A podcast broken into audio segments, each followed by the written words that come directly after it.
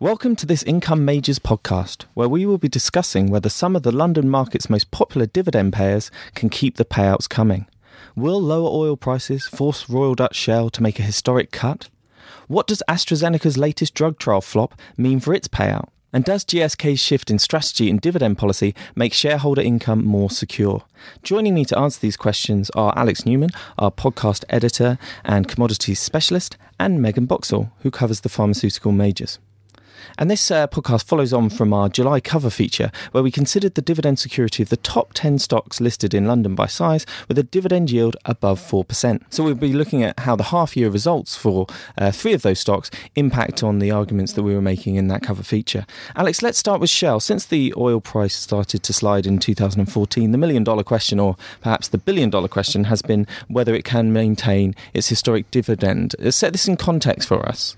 The so the context of uh, Shell's historic dividend is that well, one, it's not cut it since uh, about 1945. That's according to the company. It's the largest payer in the, in the FTSE 100. If you take together the A and B uh, share classes, we when we talk about Shell, we're normally talking about the the B share classes. And the third reason is, uh, you know, for many people who in the 80s ended up with British Gas shares, that morphed in various company uh, uh, mergers and acquisitions to BG, and there, you know, the BG deal, which uh, Shell recently completed means you may be owning a part of Shell if you held British Gas shares nearly 30 years ago. Which is all to say that it's a really critical question for our readers, a lot of whom hold Shell, as to whether it can maintain this dividend. And actually, the yield following the fall in the share price, following the fall in the oil price, has suggested that uh, the market m- thinks that maybe it may not be able to be maintained over the medium term. Yeah, absolutely. So, I mean, a 7% yield, I think it's uh, quite clear that that's, that signals there are big doubts about, about its ability to continue paying.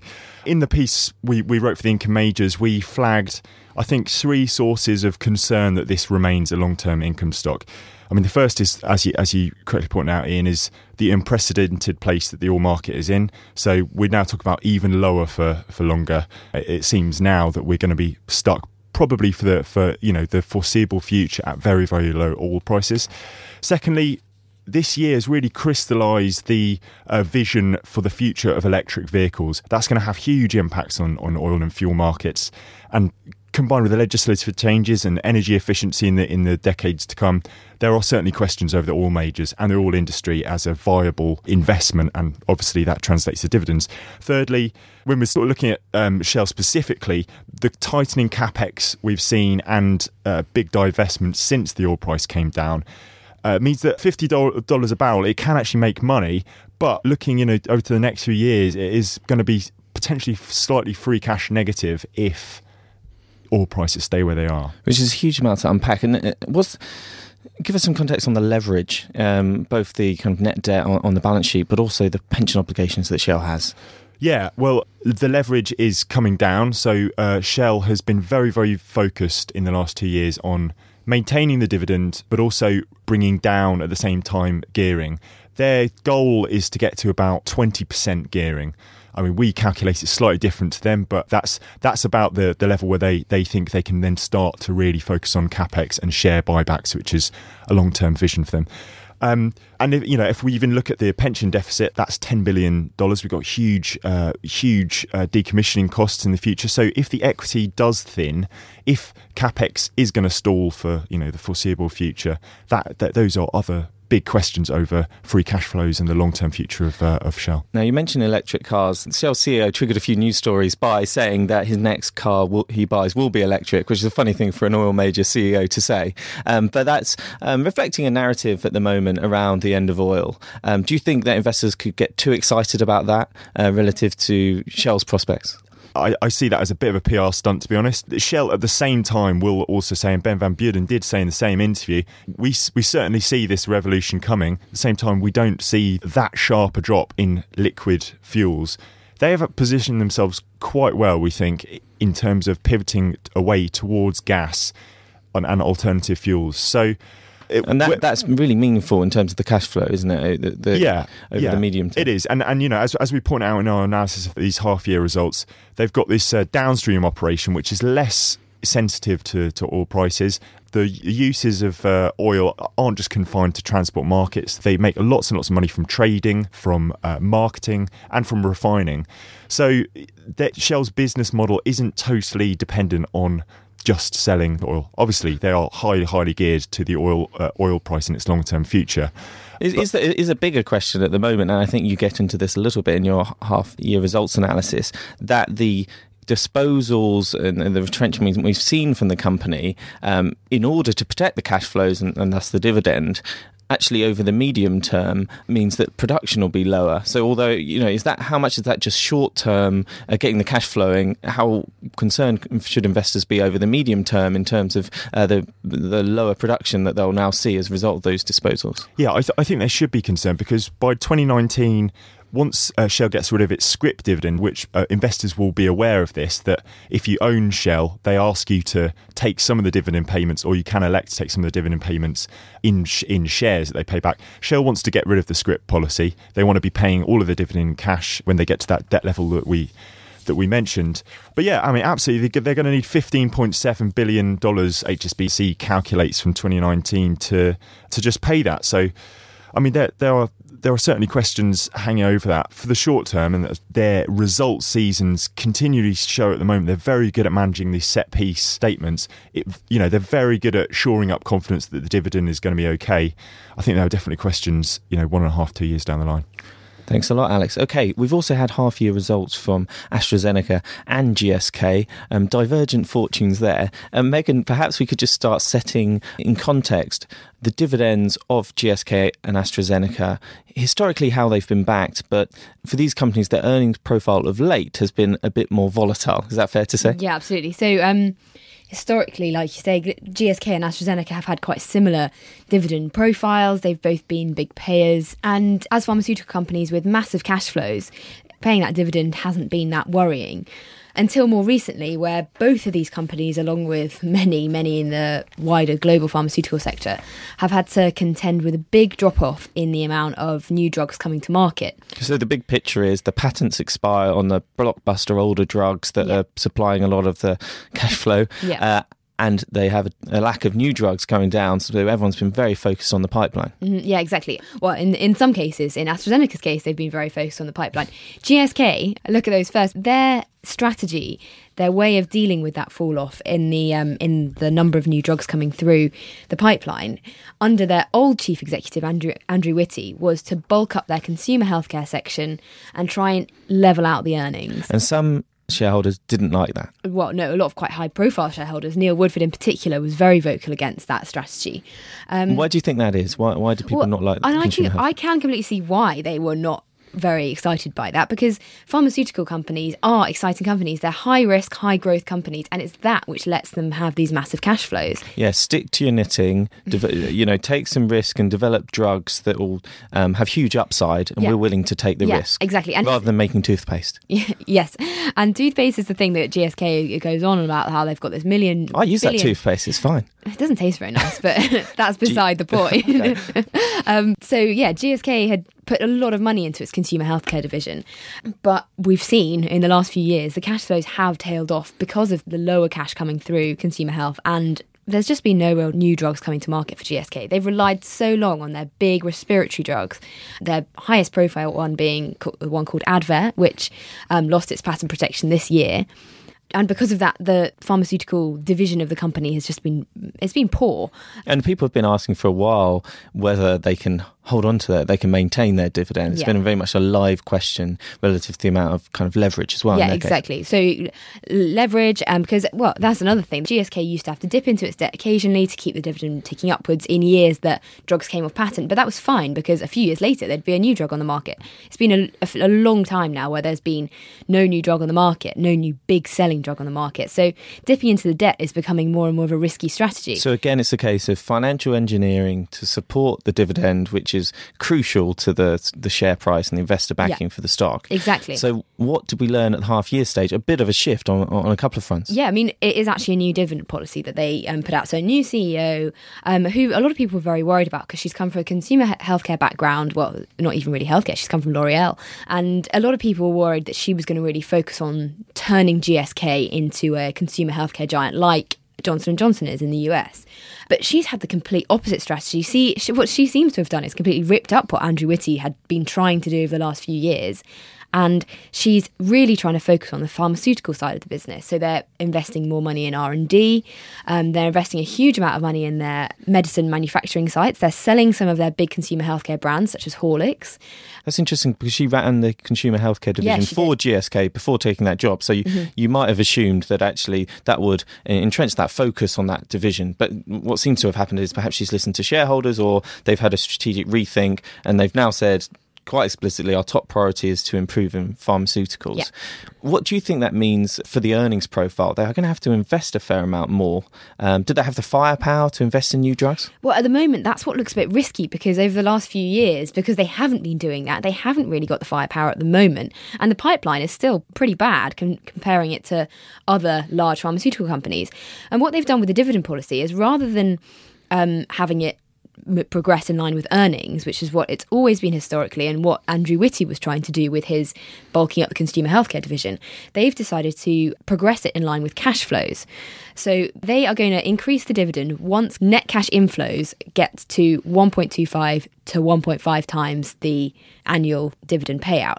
I mean, at the moment, they are so far from that. It's just quite I don't know how they how they're going to get there anytime soon. And yet we did have some analysts saying that these results will settle concerns over yeah, the dividend. Yeah, because they so they've the dividend was um, confirmed until the end of the current financial year. Um, these half year results, they've confirmed it until the end of the next financial year as well. So that's definitely reassuring. And I mean, that's definitely settled some nerves for the time being because under a new CEO, this is her first set of interim results. This would have been a good time to have cut the dividend and sort of hidden it in a whole overhaul of the strategy. So it's good news that they haven't done that. But yeah, so they made 365 million pounds of cash in the half year, but they paid 1.9 billion pounds worth of mm, dividends. Mm. So uh, how are they going to get that? To level out is it it seems it seems like a big ask. I want to move on to AstraZeneca. It's been really topical this week. So they had a big share price drop on their half year results because they announced alongside them that their major lung cancer drug trial, part of the Mystic trial, ha- had failed. And a lot of hopes in their pipeline had been resting on that treatment. Mm-hmm. Yeah, so AstraZeneca sort of taken the opposite strategy, which is make our pipeline as good as possible. And it is, it's very impressive. It's one of the best, especially in cancer care in the world. The company, in their defense, hadn't really pinned that much hope on Mystic. They had always said that they have a big pipeline, but investors seem to be pretty obsessed with this trial, with this one trial. So, I mean, the share price fall 16% is, is not really that surprising considering how much investors were hoping for positive outcome. But so where they uh, differ from GSK, to your earlier point, is that there was a lot more hope over the pipeline. They have invested mm-hmm. in um, kind of bringing drugs to trial. Money, yeah, yeah, and, and, you're saying there are other drugs at kind of phase three stage, the final stage mm-hmm. of clinical trials, uh, that could provide some real earnings uh, and, and, crucially cash flow. And yet there was a lot of hope being pinned on Mystic. Yeah, uh, another reason for the hope being pinned on Mystic, it was the first big one to come to come through. The fact that this one now doesn't look like we're going to get as much money as hoped from it within the next few years means that it's yet another few years of lower earnings, lower cash flows. I mean, their cash flows looking looking really really bad. They they made their profits, their reported profits were actually up, but they're they're down to one offs from the disposal of intangible assets. They they're making a lot more money from um, much less cash profitable um, externalization revenue, which is where they sell their unwanted drugs to other pharmaceutical companies. The both revenue and profit profile is much less stable at AstraZeneca now. And it has been for a while. You make that point in your income majors yeah. piece that you know coverage has been really potted since mm-hmm. 2012. Has, yeah. So to kind of yeah to the earlier point about yeah. um, those reliable drugs coming off. So okay, if, even if Mystic perhaps wasn't uh, as crucial as the market may suggest, it, it desperately needs something oh, yeah, to really, come good. Really does. And the thing which I think is the biggest concern for AstraZeneca's dividend, and I'm not saying this is a concern for the company at all. I don't necessarily think it's a bad strategy, but for income investors, it's definitely something to look at. Is the fact that AstraZeneca is prioritising getting a new drug to market. For them, they, it's all about the science. It's all about being the, one of the biggest players in the world. It's particularly in oncology, which means that if it comes to it, they're probably going to prioritise R and D costs over paying that dividend. Which a lot of people say that's what you should do as a pharmaceutical Exactly, yeah. company, and, and the criticism of both, well, ma- mainly of GSK has been rather than investing and Mm. taking uh, taking the risk, uh, you've just tried to shore up the dividend policy. Whereas, Yeah. yeah. we think you should invest. Yeah, ex- exactly. Which is why it's not necessarily a bad thing that if AstraZeneca were to cut its dividend, which it may have to because it is looking in quite quite a risky position. But there, there is a lot to like in Astra in it in its pipeline and the, and the things that are the good news flow, which hopefully will start to pick up in the next few months. Their CEO, that was another a big worry about AstraZeneca in the last few weeks that they, they were going to lose their CEO to an Israeli company.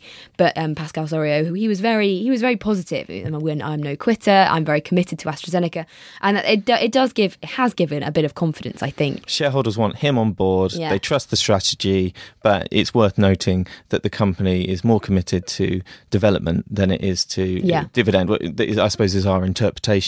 I just want to bring in a comment that one of our online readers made on the income majors uh, feature uh, online. Bellis59 for this person. I'm not sure if it's a man or a woman. Uh, diversification and, and managing cash flow. Bellis suggests is important. Then you will not be a forced seller and can ride out the reduced dividends and market uh, volatility. So we've talked a lot in the in the income majors write ups about uh, managing cash flow. That's really been a focus of it. Um, but actually, diversification is quite an interesting uh, point in this discussion.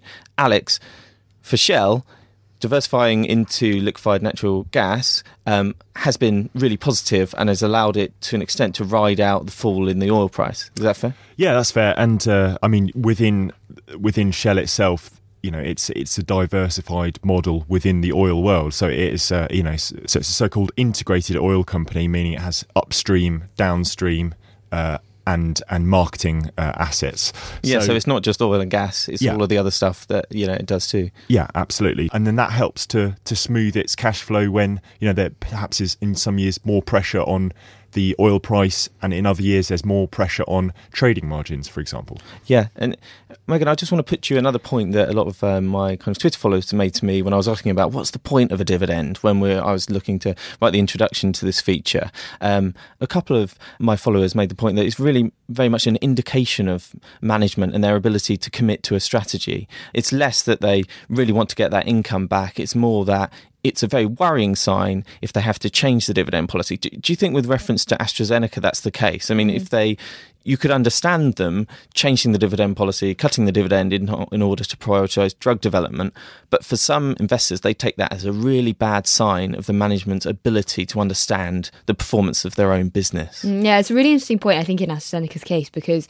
I would say that AstraZeneca's management has never made any kind of big statement about its dividend, or it doesn't even really ever talk about it. It's just it just pays a dividend. But what it does say and what it does prioritize is the fact that it wants to be a big oncology specialist. It wants to be a really excellent pharmaceutical company. So I wouldn't Whereas say GSK have been much more explicit about Yeah. defending the dividend They have, under yeah. pressure from shareholders. Uh, Yeah, exactly. And and now you can kind of excuse them because there is new management. So of course, new management is allowed to have their own new strategy. So I wouldn't say that it's a big turnaround for them. They they've. They're going through a period of change. So I don't think actually either of those companies would fall under the bracket of, oh, management's had to sort of scrape by. Um, they're, they're both pretty sensible strategies. They're just different strategies. I mean, if we were going to talk about one that we've talked about in the income majors piece, which is has management is suddenly having to pull stuff together, is, is BT. I mean, their their dividend is under pressure. We're going to hold that for another time because I think we might come back and talk about uh, BT and Vodafone when we know more about Yeah. uh, the drains in their free cash flow from Spectrum, from pensions, um, and other actually some similar challenges to uh, what Shell's experiencing. That's all we've got time for on this special podcast. I'd ask any readers to uh, look up the piece online, Income Majors. There's uh, 10 pieces in there, including the three companies that we've discussed. I think we'll follow this up later in the year when there's major developments on the other big income payers. Thank you very much.